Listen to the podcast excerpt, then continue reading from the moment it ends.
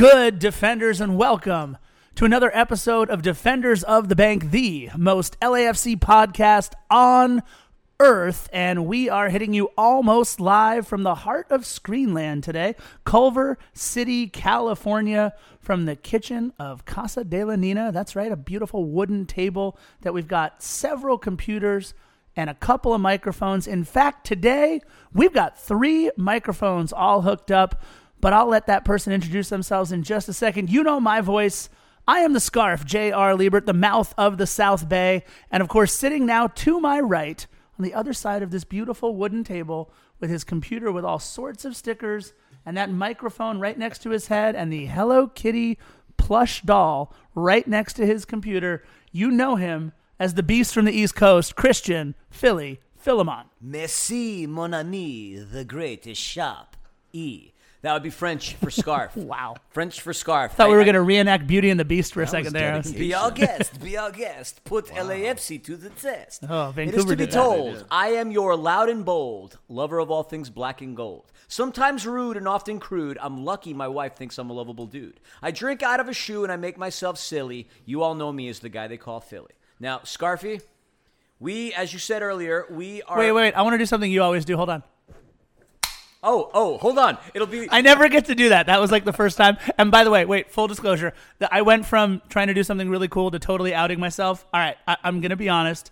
It is a Bon and Viv pear elderflower zero sugar hard seltzer cider thing that I'm okay. Hold That's on. something Can we- Bilbo wait, Baggins wait, would wait, drink at the. Shire. Okay, here's it's it's weird because you and I don't Susie normally drinks. you you and I don't Omega, normally Omega. record across from each other, but the look of disdain that our guest in the third chair just gave me tonight, I, I need Philly, if you don't mind, I'm going to introduce our guest here. But before you do that, Yes. before you do that, I'll see your and raise you up.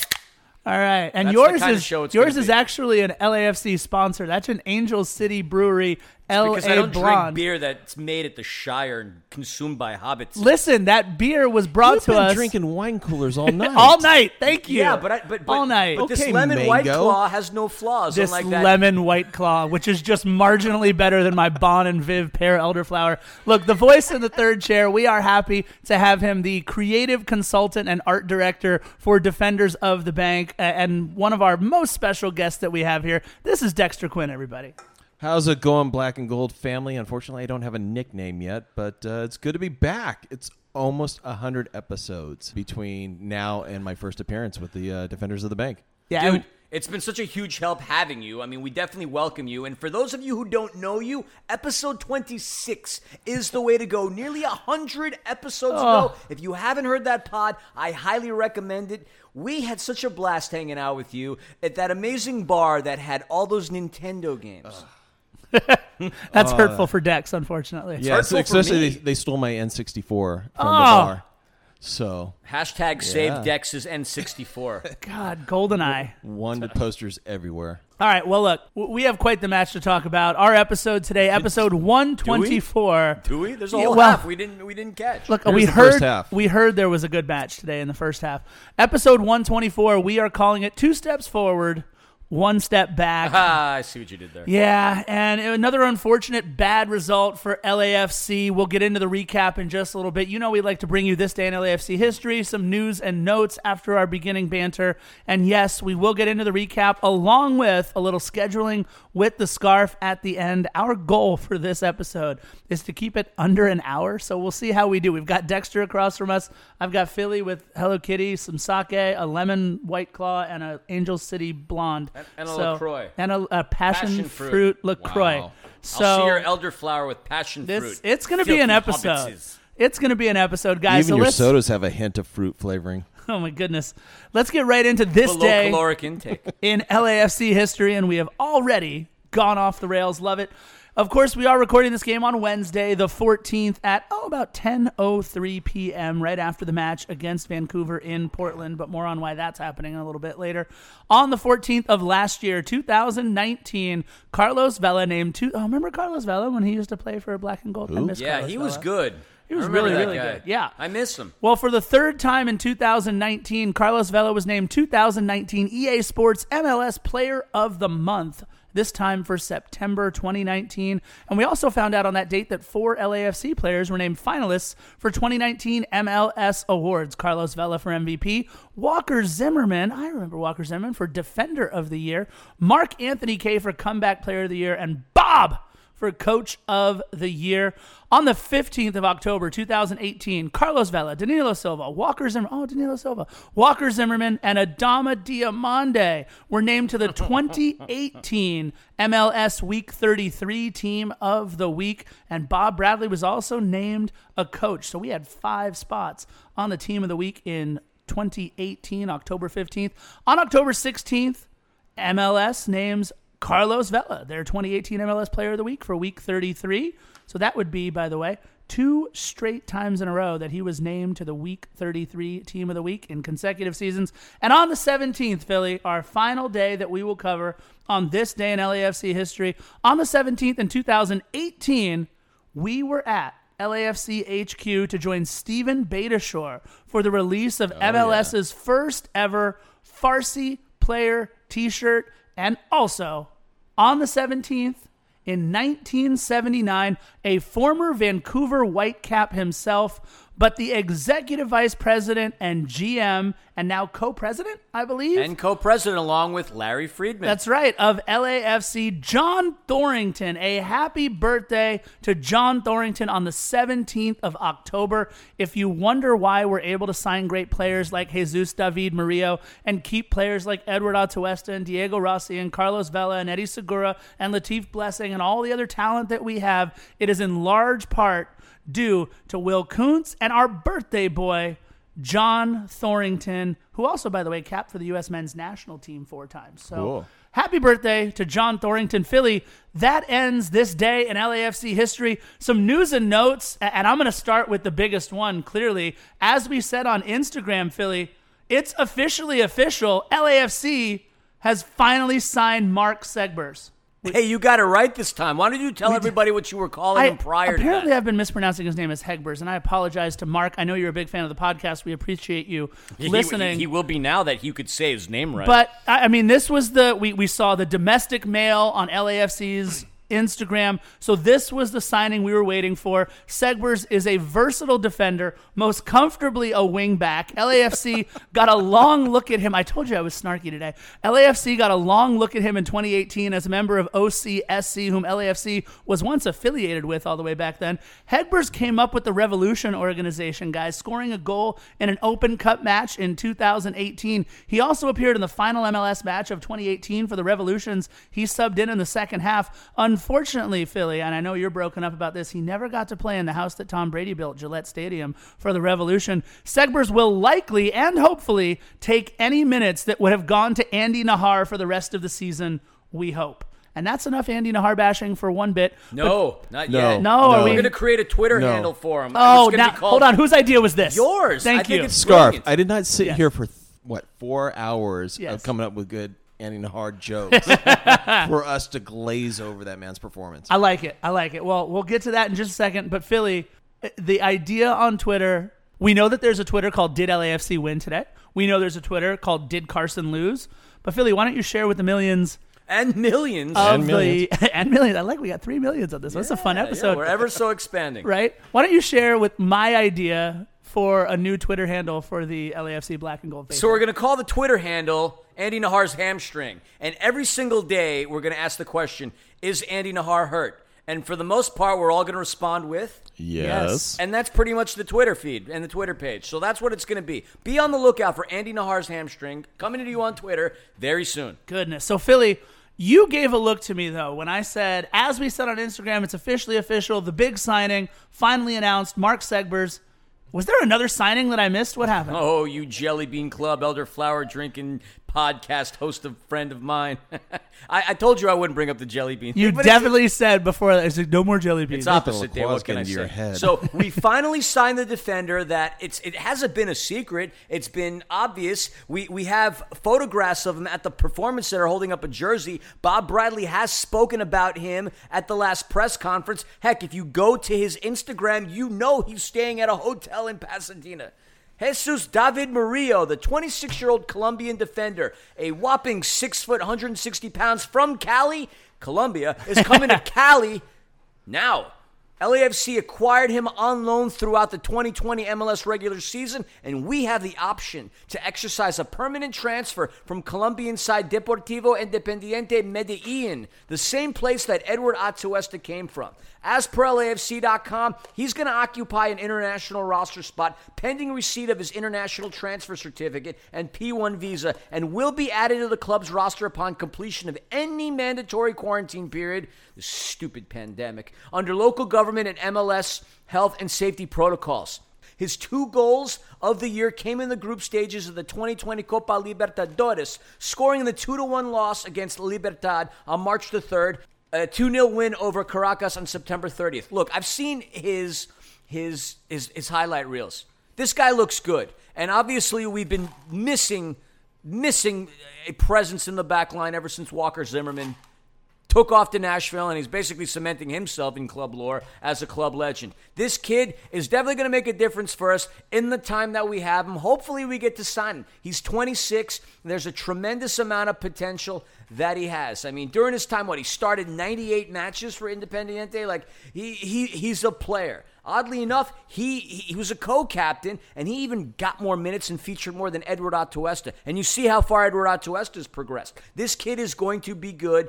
He already knows Segura. He already knows Edward Atuesta. We get this quarantine crap behind us, get him a kitten on the pitch, and hopefully we can plug in some of those holes that are in the back line, Scarf.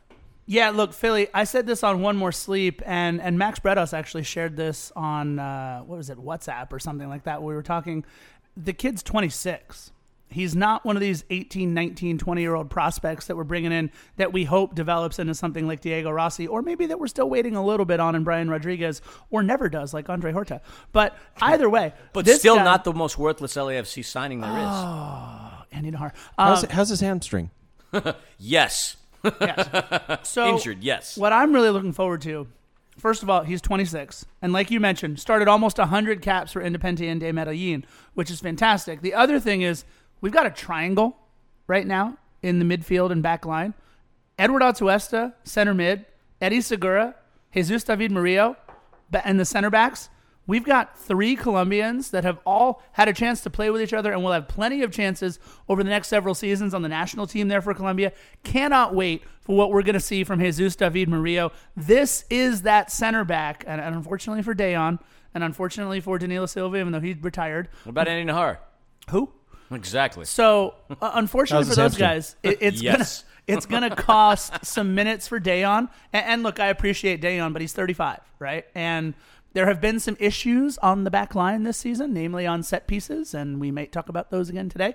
But I am looking forward to this kid, Jesus David Murillo. Hell yeah. Big minutes from the rest of the way. And you can find out about all the matches that he's going to play in if you listen to the end of this episode with Scheduling with Scarf. Ooh, it's back. Now, before we start to get into the meat and potatoes of the pod, there are a couple of shout outs I just wanted to quickly give, Scarf. Yes. I'm wearing this really dope LAFC. No, I'm sorry. I'm wearing this really dope Defenders of the Bank kit, all right? We got this from our partners, AB Teamwear. They created the jersey for us. They do an amazing job creating jerseys for pro sports teams, including Defenders of the Bank and the Angel City Chicks. AB Teamwear is your source for great looking custom products made with durable fabrics at an affordable price. This is a new company, Defenders. They opened their doors in 2019 in Ventura, California, created out of a necessity because getting a custom kit is expensive. They believe that they they basically their slogan is uh, we're bringing your dreams into reality. Whatever your dream kit concept is, they will work with you and help design that. Give them a follow on Instagram. Follow them.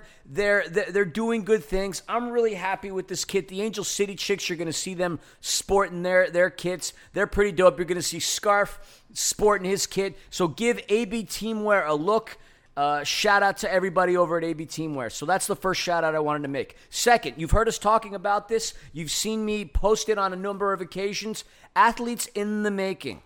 They're still doing their virtual 5K. So you're saying there's still hope for me? There's still hope for you. You, you put down thirty dollars. You better better like run for some hope. I did brother. that. I'm going to do my first 5K because of athletes in the making. Very exciting stuff. Yeah, I'm, I'm sure you're. I could see you just oozing with enthusiasm. No, those are jelly beans. well, you're part of the, you're the president of the fan club. Anyways, this 5K run is for a cause. 30 bucks. You run at your own pace. It's open all ages. Help athletes in the making raise funds to continue to fulfill their mission of giving kids free sports education and equipment. If you register now, between now rather, and October 31st, you're going to get a medal. All right. If you show that medal to Dino's Main Street and you follow them, they're going to give you free fries. If you go to Guelaguetza, all right, you show a picture with you and your medal, you're going to get two for one micheladas. That's a fantastic day. And everybody that signs up will automatically be entered into a raffle for a chance to win a $100 gift card just in time for the holiday season. All right? And you also get a pin. Feel free to make that post on your social uh, on your social media, your Instagrams, your Twitters, your Facebooks, whatever.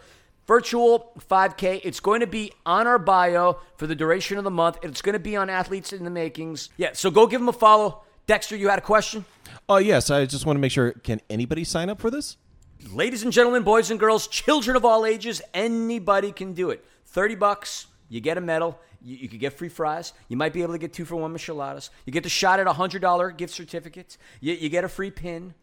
Good, good stuff, all right? Help athletes in the making. They're a great not for profit. They haven't had many ability to raise funds, okay? Philly, This is quick the time to do question for you. Sorry to interrupt once again. As a training regimen to maybe get back on the pitch, could Andy Najar sign up for a 5K to get his hamstring back in shape? Andy Najar would probably injure his other hamstring tying his shoelace. Okay, gotcha. All right. So that's the story there. And there's one last shout out we want to give. And Scarf, I'm going to leave this one over to you because you were there. Our buddy Solomon, egg bread, breakfast sandwiches. What is up with that? All right, let's talk for a quick second because if you know Scarf, he likes his breakfast. And usually during uh, match days, it's provided by Cuervos or it's provided by Relentless or any of the other fantastic SGs that we get to hang out with on Christmas Tree Lane. But when I'm not mooching off of the generosity of all of our wonderful SGs before game day, let me tell you about this place that we went to. It's near the City of Industry, La Habra area.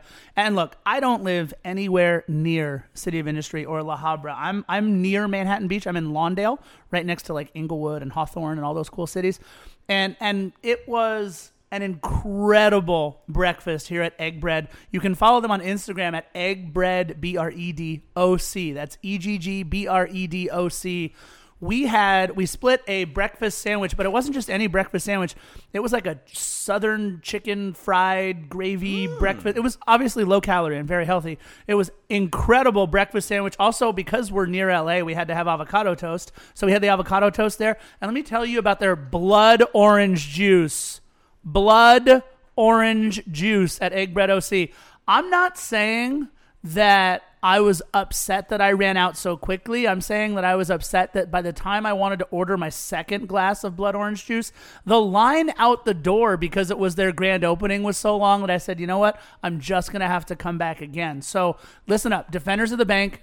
Listeners out there, the millions, And millions. And millions. you Ooh, all like eat Good job. breakfast. You have to get out to our buddy Solomon's place, Egg Bread OC. It's E G G B R E D O C. And it's also, by the way, super cute and Instagram friendly. They got all kinds of cool stuff on the walls. If you want to take some pictures and take your significant other out there for some wonderful breakfast, please hit up Egg Bread OC. It is absolutely a fantastic breakfast spot. And if you're looking for a 10% discount, mention Eggman913 at the counter and you'll get 10% off of your first order. I feel like this is the most reads we've ever done on an episode. Well, we didn't have a first half to watch. Thank you to the uh, the power outage that occurred at Estrella and YouTube TV. We so we got to didn't. fill time somehow. We didn't. That's true. I do want to mention. these are all good things we're shouting out, Scar. These are all good things we're shouting out. There's one other thing that I want to make sure we shout out. LAFC on international duty hit the main stage as on Tuesday it was a black and gold clash on the international scene with Rayito and Rossi of Uruguay taking on Cifu and Chiqui of Ecuador.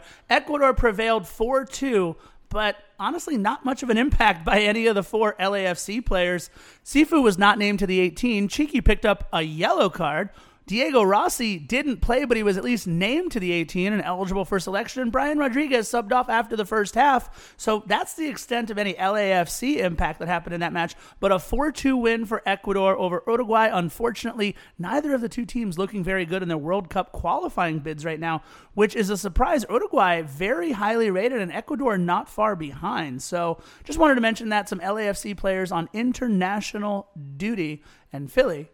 I said duty. You did say duty, and I try to refrain from making a, a childish smirk and a laugh, but since you put me on the spot, duty. There you go. All right. So, Philly, even though we couldn't watch both halves on television, the apparent news today is that LAFC did play a two half soccer match against the Vancouver Whitecaps. So they say. Philly, let's talk about the previous history between these two teams. Oh, I don't know, 21 days ago, LAFC, as Philly would like to say, put the, I believe he calls it shebang bang, on Vancouver. Bang bang. Yeah, I don't even know what that means yet. I don't- We're nobody knows, but it's 124 episodes in.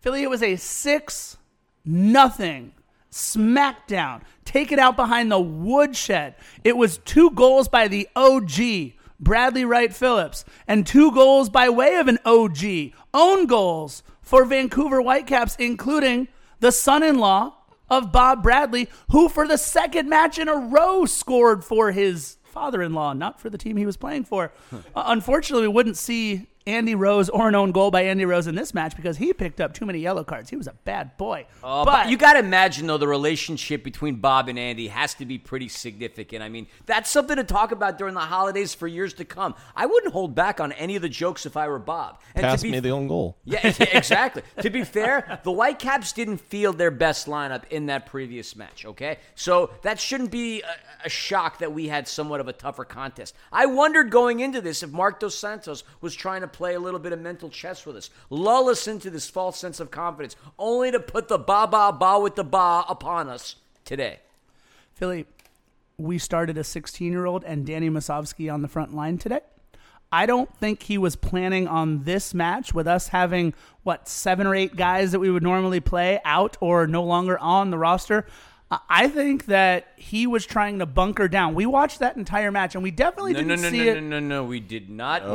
watch that entire match. No, the last match, the six nothing match, my friend, the My one that you just brought up. We did watch that Yes, entire we watched match. that home. What I'm trying to do is create a, a scene that leads us from one match to the other. That last match, the six nothing loss, he bunkered from minute one, and when LAFC put one, not two, not three, but four in the back of the net in the first 20 minutes or so, 14. he continued to bunker more. I didn't understand a single thing that Marc Dos Santos was doing there.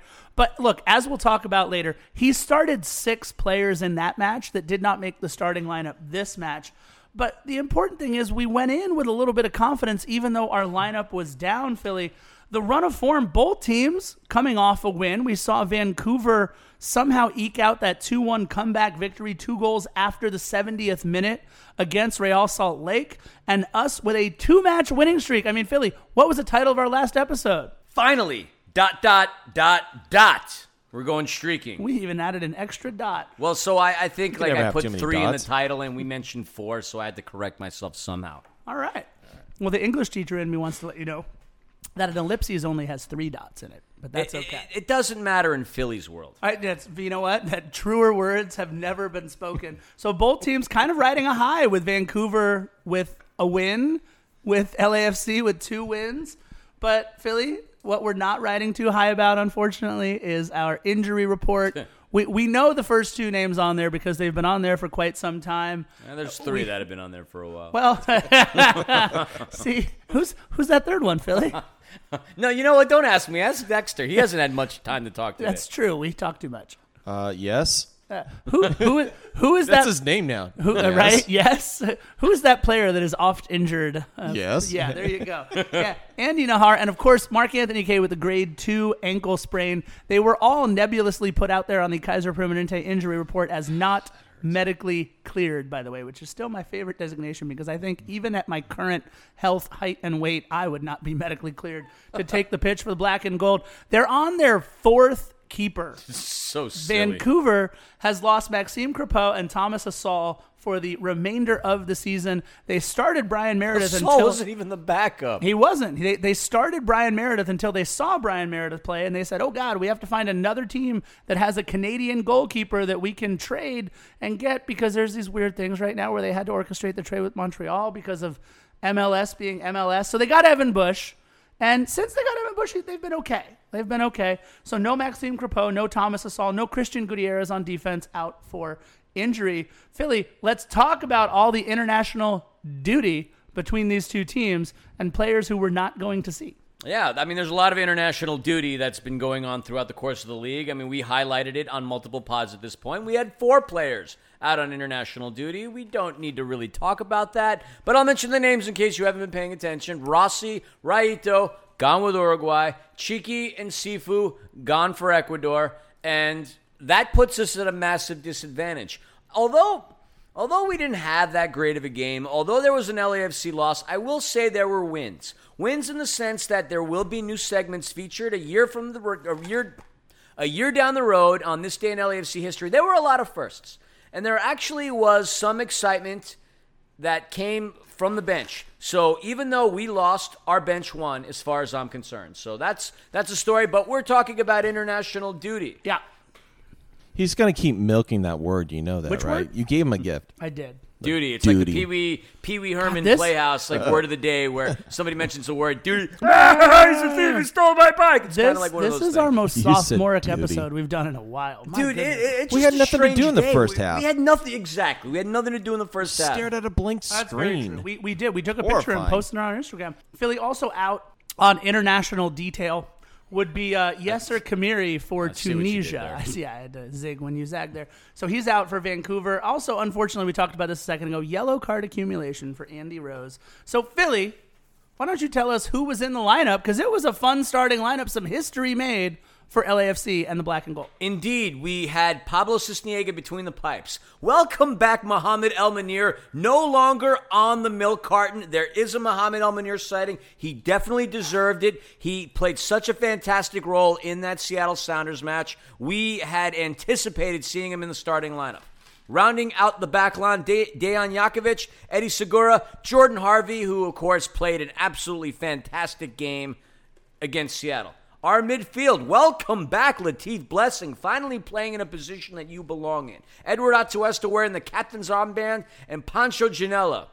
And our forward situation, we had Danny the Moose, who unfortunately didn't get loose and kick Vancouver in the caboose today, started. Bradley Wright Phillips, and Christian Torres. We got an academy kid in the starting lineup for the first time. It's Pretty This- sick. He is quick. 16 years old, super quick, still learning how to use his body, still looking to find the right moments, but you're not going to learn in any other better situation than on the job training, right? So, Trial by fire. how, how many other 16 year olds can say that they're starting for a professional sports team in Los Angeles while they're still in their like junior year of high school?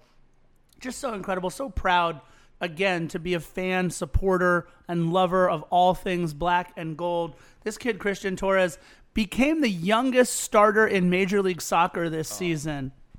I mean, how awesome is that? It's pretty fantastic. And again, a big shout out to the Academy, to Todd Saldana over, uh, he's the Academy director.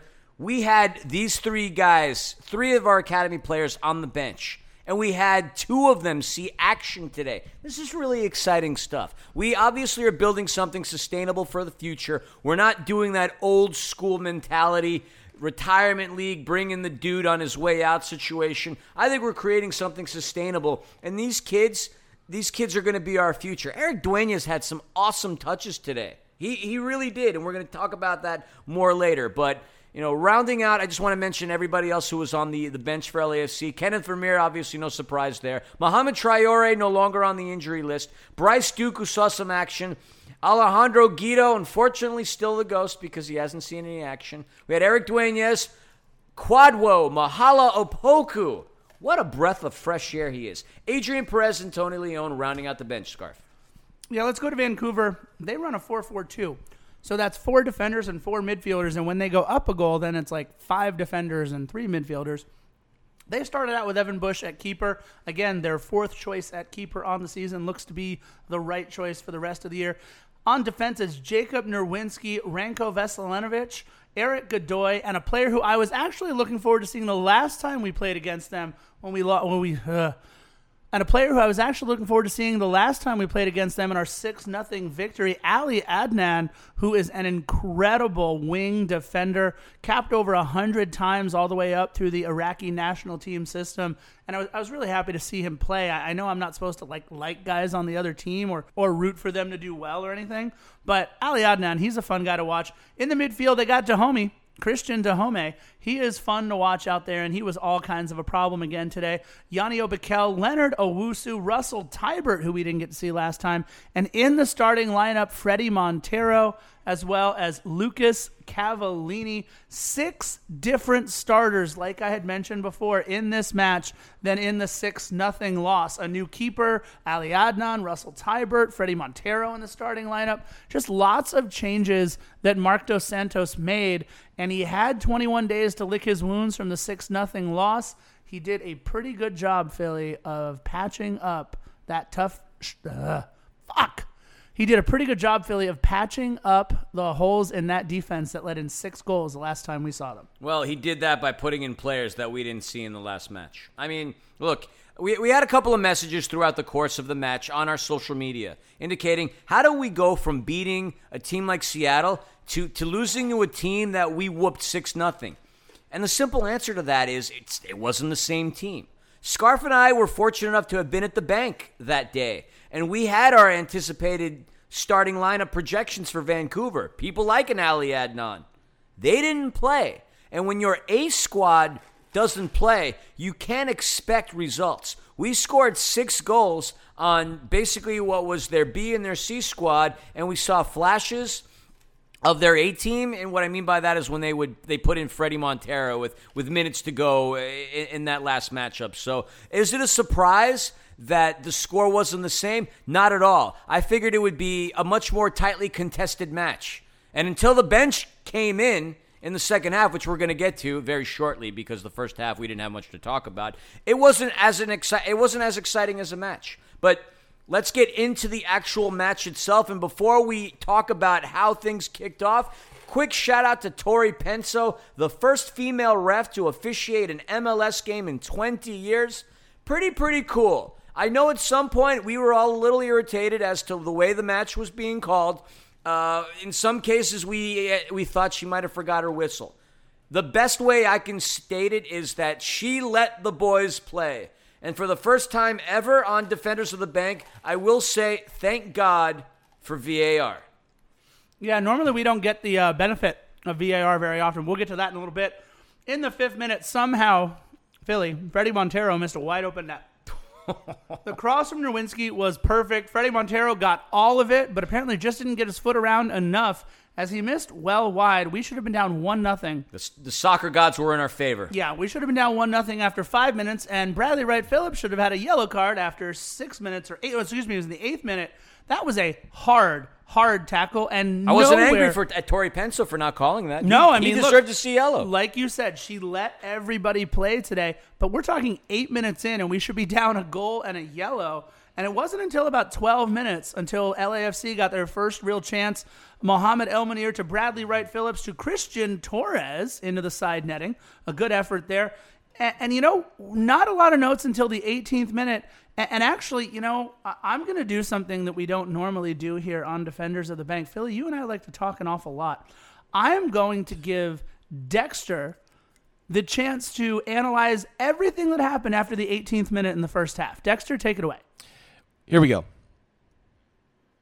And then halftime kicked in. yeah. So uh, thank you to our, our good friends at YouTube TV. Dexter, that was perfect analysis. Hard hitting analysis by Here- Dexter Quinn. Here's the thing. We invited Dexter over to watch the game with us, to be on the podcast, and 18 minutes in, the soccer gods go, yeah, maybe Dexter has to come over another time. well, it was blank, and then we got to hear Max uh, kind of try to come up with something to say, keep us entertained. yeah, because they couldn't even see the match. and the rest of us scrambled to find a, a broadcast on our phones, on our laptops, whatever it took to watch the game.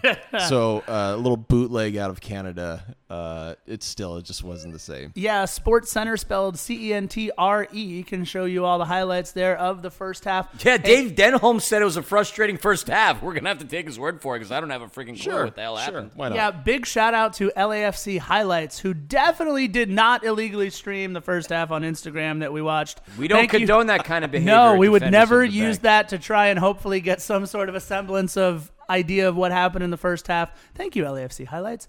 But that being said, look, eh, here's what happened. Lucas Cavallini apparently scored in the 30th minute from Dajome and Montero. So we're down one nothing there in the 30th. Truth be told, and look, this is probably a little too much of a share on my part. I'm reporting on the match and I haven't seen that goal. I didn't go back and watch the highlights of it because I was a little frustrated at the end of the match.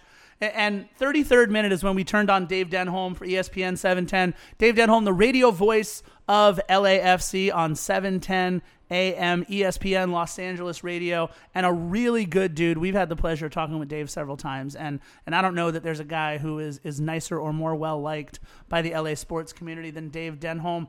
Jordan Harvey took a really nice shot over the crossbar in the 39th minute. I actually saw that again, not on LAFC highlights as a legal Instagram feed, but thank you so much for that. And I want to It's not illegal unless you get caught, Scarf. there you go. I, I want to quote Dave Denholm. You said it. He said it was a frustrating half for the black and gold. And what he meant was not just the team on the pitch, but anybody trying to watch the match throughout Los Angeles. And of course, that leads us, Philly, to the end of the first half. And I- I'm going to go ahead and ask you a couple questions, Philly. Ready? Go for it. Did we score a goal? Negative. Did we have a shot on goal? Mm, you mean a shot or a shot on target? Shot on goal. Shot on target. Negative. Thank you so much. Can you score without registering a shot on target? Negative. All right. Philly, take it away with stats. Shots eight to four, Vancouver on target two to two to zero, two to zero, unbelievable. It's like that Orlando playoff game, Vancouver. Possession literally split down the middle at fifty percent. Passing accuracy, I'm kind of shocked that we were listed at eighty three percent and they had seventy nine percent. It looked like a sloppy high school junior varsity game. And the pitch itself, that rug at Providence Park, players are slipping. If you didn't catch wind of that, players are slipping. It didn't seem like the turf was very, I don't know, we'll call it credible. Chances created, Vancouver did two, we did nothing. Corners, they got two. Fouls, we were even. And you said it. You can't put the ball in the back of the net if you don't have a shot on target. They had eight shots, we had four. They had two on target, we had nothing. 50% of the time that they had a shot on target, they scored. Cavallini gut punched us. We didn't get to see it until it was posted on Twitter. And as far as I'm concerned, like going into the end of the first half, it's kind of like that analogy I gave on the IG Live. If you didn't see it, did it really happen? I didn't feel the sting of it. I really didn't. Neither did you. Neither did you. None of us felt the sting of it because it was unreal that for a professional football match, okay, a team that they were just advertising as having been broadcasted in 12 different countries all across the world. In particular, this match tonight, to have basically the entire second half of the first half go out.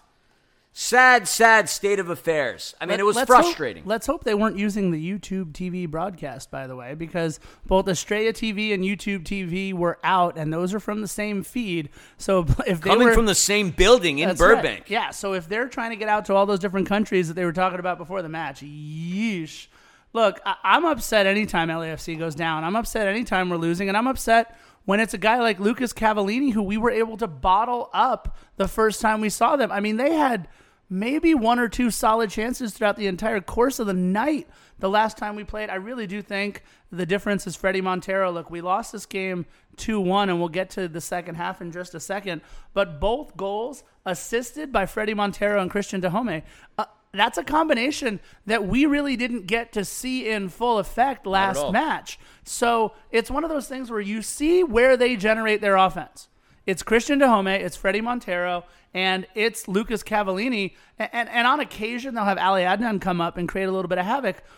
but they don't have any other strikers. There was no other moments of brilliance out there that didn't involve any of those three players. I mean, Nowitzki brings some nice crosses in the box on occasion, but He's also their second leading scorer, Scarf. yeah, but this is a pretty one-sided offensive team, and I was just so frustrated that even with the patchwork lineup, it's not like our defense was really hurting all that much. So I would have liked to have seen a lot more from the back line there on LAFC, and just frustrating how we can lose somebody again on the back post. Yeah, I mean, our first half was was rough. Our our second half, though, for the first half of the second half, not that much better. We started the second half.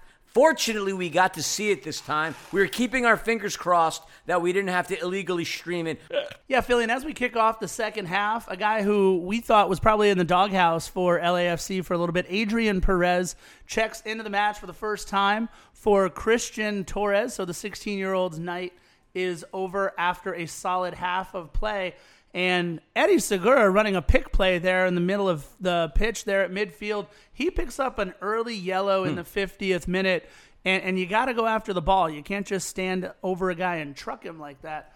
And in the 59th minutes, Lucas Cavallini with the brace, his second of the match off of a cross from Fredy Montero. And honestly, I thought LAFC kind of gave up on the play a little bit earlier. They wanted a foul on Eddie Segura, but that referee, she was letting both sides play. And Dexter, I believe it was you that said you can't make a bad call if you don't make any call.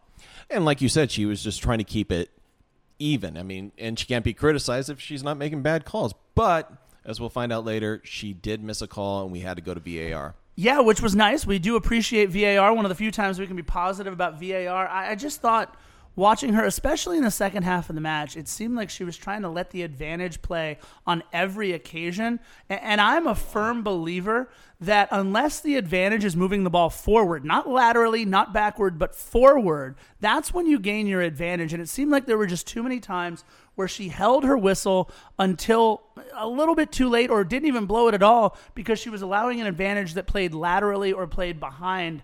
And I just thought that was a real problem. So, again, the second goal of the match for Cavallini and the second assisted by both Montero and Dajome. 71st minute, though. Philly, Dexter, this is where the game turned Without a doubt. for LAFC. Without Absolutely. a 71st minute, we bring in Mahala for BWP. BWP really didn't do much in this match. They had him bottled up very well, and he's a guy that gets on the end of passes now. He's not a guy that usually creates his own opportunities much anymore. So this really wasn't the match for him, unfortunately, for BWP. And Erik Dueñas. Now, look, this kid is listed on the website at 114 pounds, but if you hand him a phone book, he's going to fall over. I, I really thought that Erik Dueñas would get bodied all around the pitch. And who does he come in for? Our biggest defender out there on the pitch, Dejan Jakovic. I thought, oh man, talk about a baptism by fire. A- And yes, there was that one play. We'll talk about it in a little bit. I actually, I don't even have it in my notes because I was I was chuckling a little bit. He got trucked pretty good, and and you saw all 114 pounds of Erik Dueñas go flying. But I will say this, and, and I was really happy with his first touch. I mean, it was just one minute after he came in, a good touch by Duenas with a cross that was just short of the man on the other end of it. But a couple minutes later, I mean, he just goes flying, and, and I felt bad for him. We got to get that kid a cheeseburger. At 114 pounds, God, I can't even remember the last time I weighed 114 pounds. But you know what?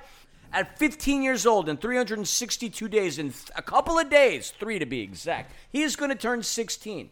We had one of the youngest MLS starters come in with Christian Torres. The We- youngest this year. Yes, we had Erik Dueñas come in, and you said it It- after the 70th minute. After Elmo had a shot that was wide left. Again, I, I love Elmo. Elmo is not afraid to take a shot. He's not afraid to be aggressive. We had the young guys come in, and you know. At that point, you're watching this match. It was rather dull. We were on the losing end. It was 2 0. You figured, why the heck not? But you know, the young kids really made a difference. You had Bryce Duke come in for Poncho in the 78th minute, and all of a sudden, with 12 minutes left to go, the game starts rolling, all right? Bryce Duke making things happen. How did he make things happen? He ended up getting a uh, he, ended up having a ball that, that was caught thankfully VAR because Tori Penso wasn't paying attention. We we got it. Handball, clear handball. Thankfully they called it. And Eduard Atuesta steps up to the 11 meter line, staring Evan Bush right in the face. What Eduard Atuesta did after that, I couldn't tell you what the heck he did, but I could tell you that Evan Bush left his line, okay? And as a result of that, yellow card, and fortunately, we were able to repeat that, okay? Him coming off the line was as obvious as Scarf walking into LAFC HQ and buying himself, well, surprise, surprise, a scarf. So now we get a redo. And Eduard Atuesta gets his first goal of the season. And all of a sudden, we have a match now. We've got an exciting game. We've mentioned this on previous pods. The one, some of the worst scores to have in a match is being up 2 nothing. Why? Because one goal happens and all of a sudden it's a game. And I really, really thought watching this match and watching the young kids come out to play that we would come out with a draw. And it almost happened on a couple of occasions. But sadly, that wasn't the case. Philly, I'm on transfermarkt.com and I, want to share with you guys a stat. I'm looking at the top 10 youngest used players in the history of Major League Soccer, and we all know about Freddy Adu, who, by the way, Yeah, he's still playing. he's he signed a contract today with a Swedish third division team after being out of professional soccer for a couple of years. Freddy Adu, the face of Major League Soccer in 2004, when he signed his deal at oh my god, 14 years, 10 months, and one day old. He was 14 years old when he signed.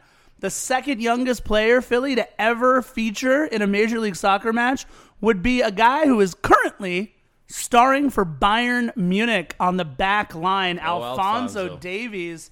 And those, Philly, until tonight, are the only two players under the age of 16, according to transfermarkt.com, to ever feature in an MLS match. Turns out the third youngest player to ever feature in an MLS match at any time would be Erik Dueñas, which pushes, by the way, Christian Torres down to the sixth youngest player to ever Wow. feature in an MLS match. So we've got, eh, you know, we've got some young guys on this team, but they're not just young; they're like all-time young. Erik Dueñas is now the third youngest player ever to feature in an MLS match, which pushes Christian Torres, who played the entire first half, down to sixth. I mean, That's look, cutting class their age. Yeah, it's you. You did say you were like in a bar when you were 15 on Instagram today. I lived in Germany. I mean, I was able to do things like that. Yeah, just I, I'm again. You mentioned it, Todd Saldana, everybody else at the LAFC Academy. So much to be proud of, Scarf. And props to Tony Leone. This I believe, and I could be wrong. I could be wrong, but I think this is the first MLS match. It might have happened once in the bubble, but I think this is the first MLS match where all three Academy players were eligible for selection. They were all in the 18, which is actually a 19 today instead of a 20. But whatever, that's fine. Either way, we have three Academy players eligible for selection. Two that saw the pitch, one that needs a cheeseburger, and still had a great game today. we all need a cheeseburger. Erik Dueñas, I would love a cheeseburger. That would be fantastic. Right. I mean, look, th- there's not much to talk about as far as this match is concerned. 85th minute, we had some great passing. Mahala tried to take a shot, he got blocked. A minute later, he had a great drive. Okay, passes to Adrian Perez, who had an amazing backheel pass, trying to connect with Danny Musovski. Unfortunately, Danny, he was just he was just too far away. The match ends two to one. And I will tell you this: as frustrating as it could be for a lot of us, I don't feel as disappointed.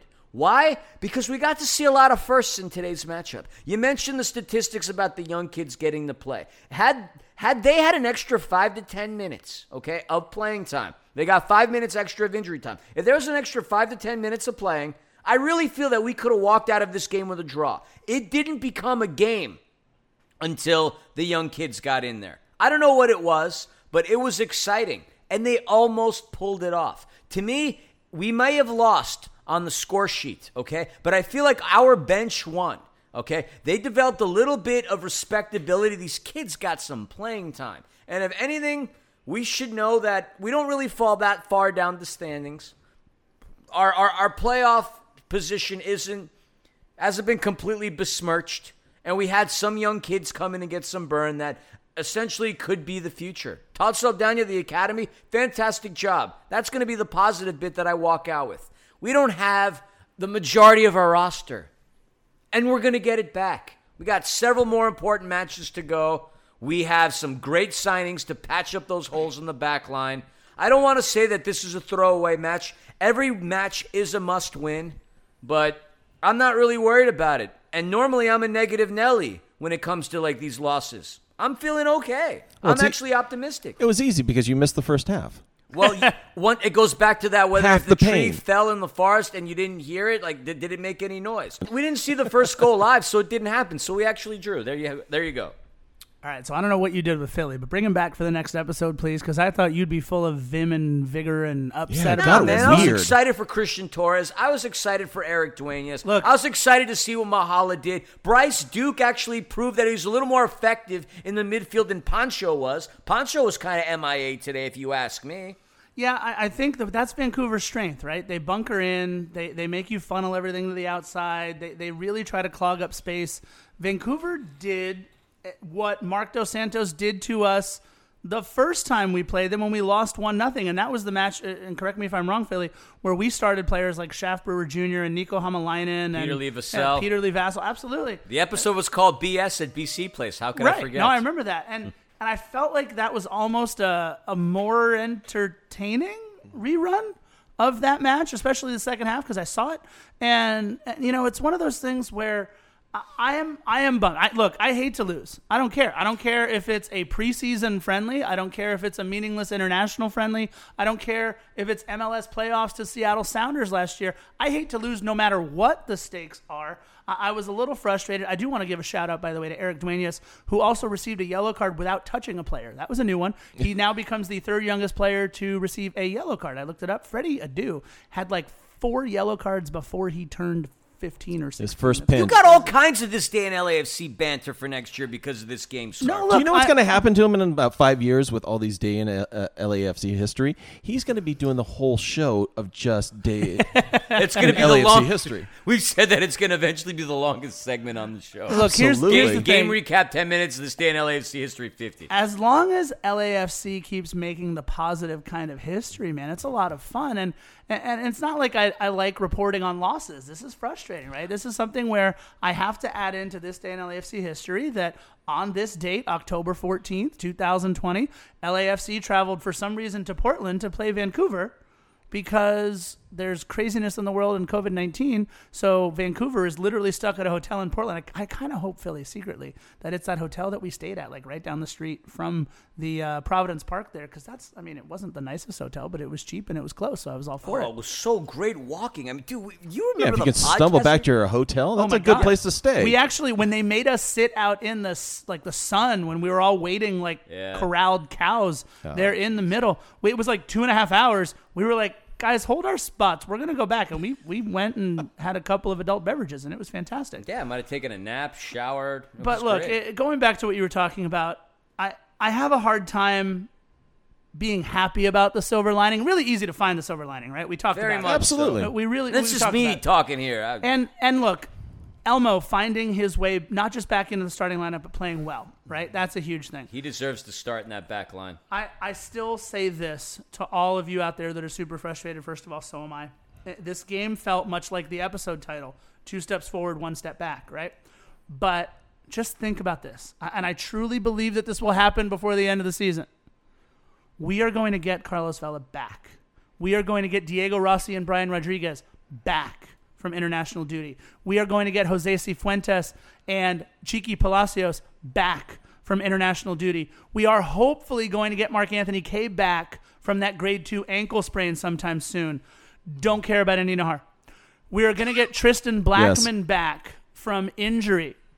And this team, you're adding like five all stars to the mix at that point for your most important run of the season.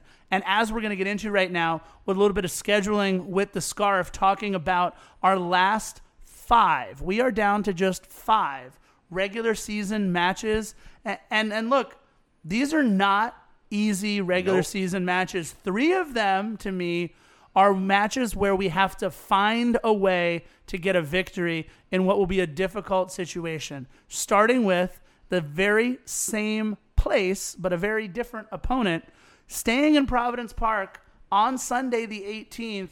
7 p.m. to take on Portland, a very game, very strong, very well played, and well coached Portland team right now.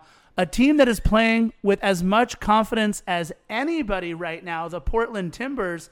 And then we actually, Philly, Dexter, yes, sir. we get a week off. High time A We much get- needed week off. We get a, unless unless uh, unless for you guys, literally. I I mean, yeah, we, we are going pretty much one after the other, unless for some reason Colorado. MLS. I was going to say, unless the MLS pulls an MLS and decides to reschedule Colorado, although they've canceled games even further out than this match. So yeah, and I think we're going to be safe with a I, week off. I, I here's the crazy part, Philly. Coming into this match, now it's no longer the case because we'll talk about the standings right after this, and then I think we're pretty much done with episode 124. yeah, we're trying to make it under an hour. We're 58. Never mind. We're not. Yeah, gonna it's not going to happen. All right. So we'll get into the standings in just a minute. But coming into this match, Philly, Colorado was a playoff team. They were in mm-hmm. playoff position. They've played four matches in the last like six weeks. It's crazy what's going on there with COVID 19. So, It's anyway, unfortunate, man. Like I feel so bad for Beta. It's So like, bad. He finally gets some burn. He finally gets a contract. He's just had so. This is just. He, you think we've had a bad year? Steven Beitashour has had a bad year. I, I, Professionally, he has had a bad year. Absolutely. but he's back in the league. He's getting paid. That's true. I'll take it. But he hasn't gotten to play. No, and last What week, kind of luck is that? He's about to sign a contract. Team in China? No. He had the situation where he was going to sign with, with a team in, in in Iran. Then they had the situation there. Nah.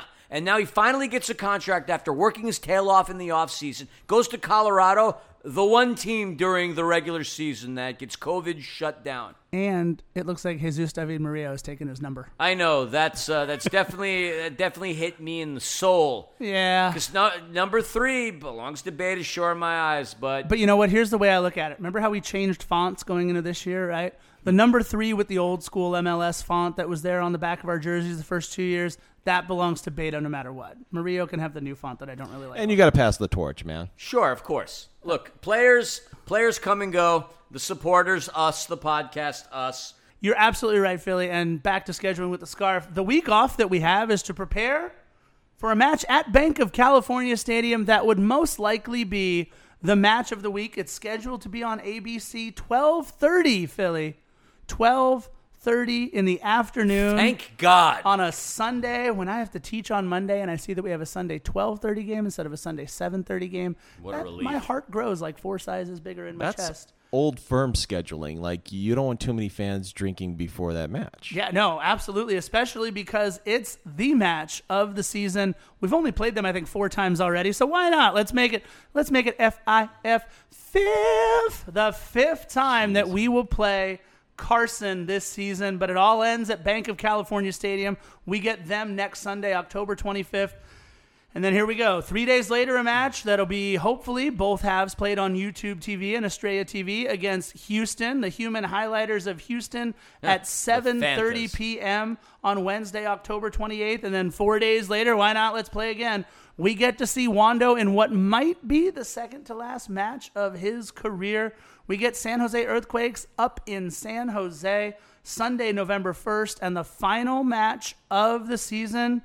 Portland again, except this time it's at the bank. We get to play on grass. It's the greenest flippin' state in the union, and they can't get grass to grow on Providence Park's pitch. Yeah, I mean, the, the general manager must have been on grass because they couldn't get grass. It's ridiculous to me. We're playing on Aren't they into recycling and Yeah. uh, compost? Or s- you you can't figure out how to keep grass green. Awful. Or it's the greenest state in the Union. it's union. the ugliest carpet I've ever seen. Terrible. And slippery as per today's result. Yeah, watching guys fall over is not fun. So again, five matches remain, and just to give you a quick update where we are in the table, I mentioned that Vancouver moved up into the eighth and final playoff spot on 21 points. LAFC did not move at all in the standings. We stayed at fourth. It really does seem like nobody wants to get into the playoffs or host a home match. There is, however, a little bit of a gap developing between third and fourth. And Philly this season started with such optimism. We started the hashtag defend the shield. It, it just looks like at this point, I mean, we'd have to win out just to be able to stack points on top of each other. The most that we can currently accrue is 39 points, and I'm not entirely optimistic about that right now, but we'll see. Either way, we stay on 24 points, but we now have company at 24 points, by the way, with FC Dallas. Like, we're battling FC Dallas for position. That's we did the- battle them in season one. yeah, okay. And then season two, when they were at the bottom of the cellar, and now here we are battling with them for points. Well, look, we ended up losing to another team that was a cellar dweller. no, you're absolutely right. But here, here's the important thing. Right now, if the season were to end today, which it doesn't, you just heard me talk about our final five matches, we would be able to host a home playoff match at the bank. Of course, right now, Suns fans, but either way, a home match at the bank, I'll take any day of the week and twice on Sunday. So we'll see what happens. Right now, Philly's sitting in fourth place on 24 points. Episode 124, we clearly did not do a fantastic job at keeping this under an hour, but you know what? We had our buddy Dexter here, so it was all the more fun for it. And I just popped in and say absolutely every once in a while. Yeah, no, Just, I just wanted to agree with everything you were saying. Very agreeable person these days. You are a very agreeable person. If you, by the Coming way, with that hard hitting analysis as well, If- as, if- as we as we learned during that first half. hey, it was Dexter that said you can't make a bad call if you don't make any call, and that was, I guess, the, the most quote of the pod. Yeah, that was the most spot on analysis of this referee. I, I'm not upset at the ref, by the way. Look, VAR came, they called the one PK. I have a feeling, because I didn't get a chance to see it, they never did the replay, but there was that second oh, handball Oh yeah. they Yeah. were arguing about. Had there been a handball, then maybe they would have gone back to VAR for that, because maybe this crew knows the, to blow their whistle a little bit quicker because she should rely on VAR a little bit. I She don't did know. lose a little bit of control, but she was stern. Eh, okay, sure. So uh, she wanted to see a 114 pound kid slide across the grass. that was fun to I'm sorry, watch. grass.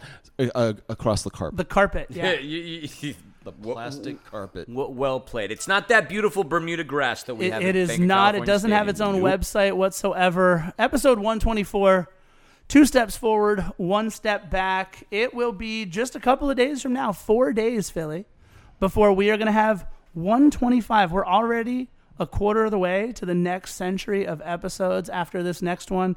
Unbelievable. And Philly, in just three nights, you get to do one more sleep.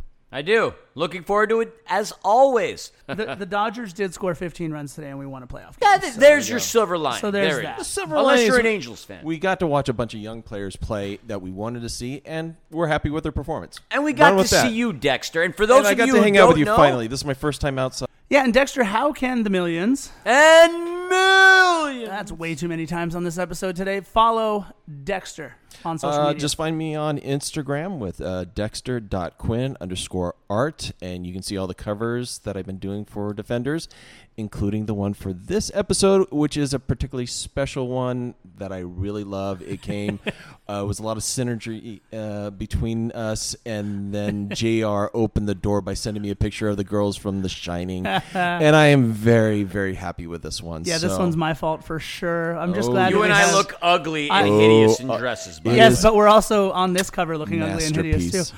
Uh, look, Absolute I, masterpiece. I will say Your it, forehead has never looked better. What are you talking about? it has been an absolute How pleasure you, having Dexter run the art on this podcast. It's been a lot of fun.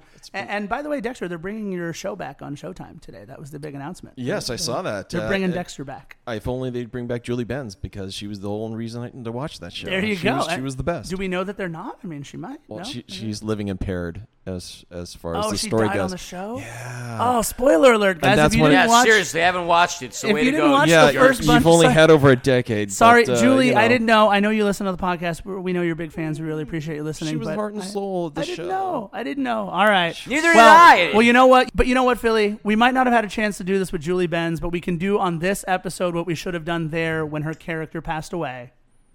Bye Bye-bye. bye.